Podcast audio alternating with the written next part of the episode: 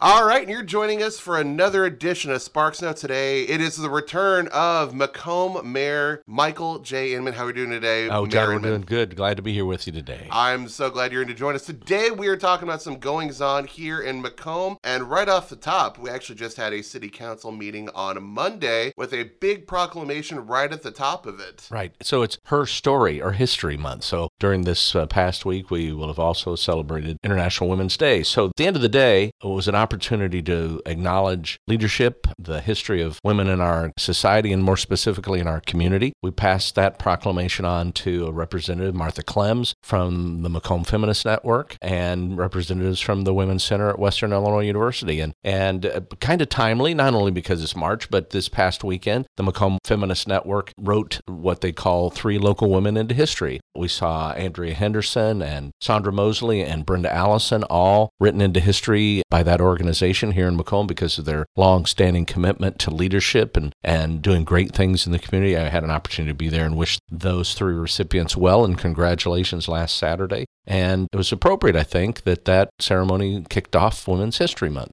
Glad to be able to do that this past Monday evening. It was a great celebration for them and really great proclamation issued out there. Speaking of the city council meeting, there was kind of a uh, a rather dry but brief overlook at the audit from Sure. the city over the last fiscal year. Sure. So last fiscal year, the, the, the fiscal year that would have ended in April of 2022, we had a great audit. We, we did experience some uh, material weaknesses that we were able to attribute to some transition in personnel in the business office, as well as a transition to some new uh, software for us that moving forward should make uh, all those uh, issues pretty much moot.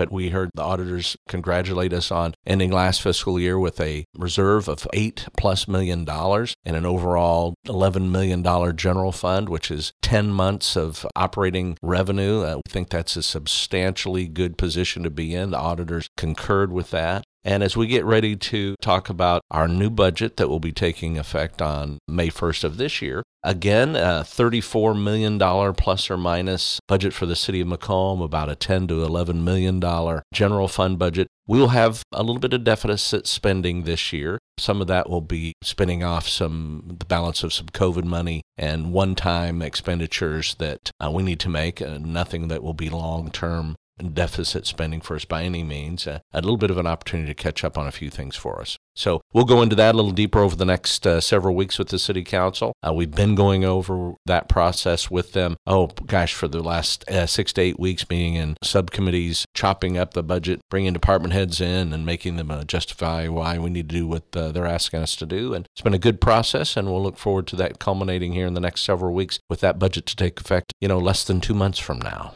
And you definitely can't complain about a city being in the green. That is definitely where you want No, to be. absolutely. And we're, we're grateful. We have a long history here, long before I showed up in City Hall, of conservative budgeting, where we often underestimate revenues and overestimate expenses going into our budget year. And that has worked well for us when at the end of that fiscal year, we have routinely ended in the green, not the red.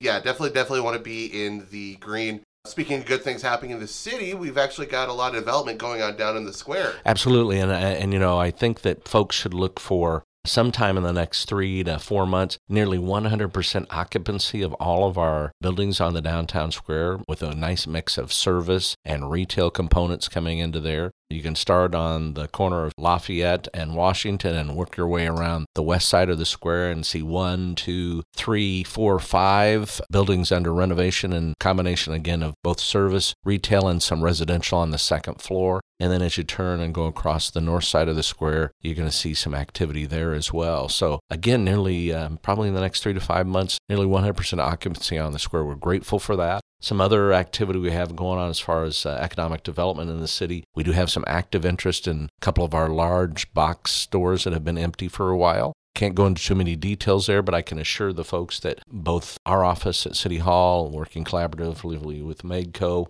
we're on it. We feel about as optimistic as we have felt in many years about the possibility of those being redeveloped. And they'd be good retail components coming to the city. And before I jinx it too much, I just better not say much more. I mean, there you have it. There's a lot of changes, a lot of transitions, but a lot of growth going on in Macomb as well. We're trying. And, uh, you know, we have a lot of good leadership that we're partnering with in the community, all across the community. We're grateful for that. And, you know, part of my job is to be the half full guy. I'm the guy that says the other glass is half full, not half empty. But we do have some challenges. We're continuing to watch closely and, and are encouraged by stability at the university and enrollment. Dr. Huang is doing a great job of leading the institution. We're confident in his leadership. Uh, and when those things start clicking, and we talked about our manufacturing base, and we've got a strong manufacturing base. There's an event coming up later this month called Java Palooza. That's a collaboration between the Macomb business community, the Chamber of Commerce, and the Community Quality of Life Committee. Going to be a great event out at uh, Spoon River College on the 31st.